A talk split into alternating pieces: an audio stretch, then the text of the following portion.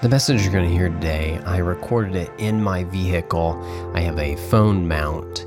And so I, I did this because the message today is about taking the word try, trying, any variation of that out of your dictionary.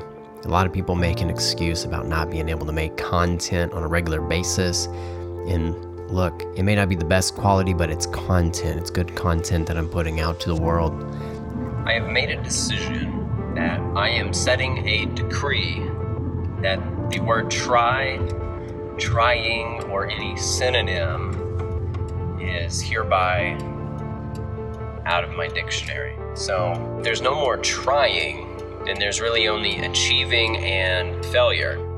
And when there's only those two options, which one are you going to pick? You don't want to fail, so you're going to do whatever it takes to succeed, right? Now, when you're working towards something, if you give up on that something, it's not necessarily failure if it's a tactic to go at that particular goal in a different way.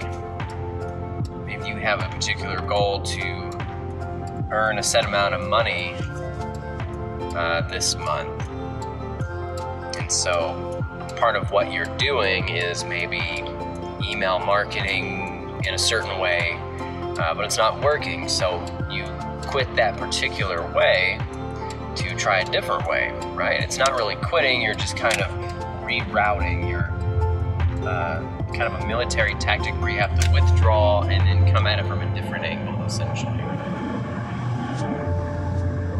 And so that's that's really it. It's just taking the word. I'm going to try to do something.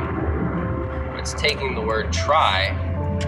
Just take that out of your dictionary. Don't even think about trying to do something. Just do it people who say they're going to try to achieve something or try to do something, I would say nine out of ten times, they end up uh, not even doing it. They think too much about it. And then they never get around to actually taking action and they end up failing because they didn't even try. And so there it is. There's no more trying, there's just either doing it, achieving it, or failing. Two options.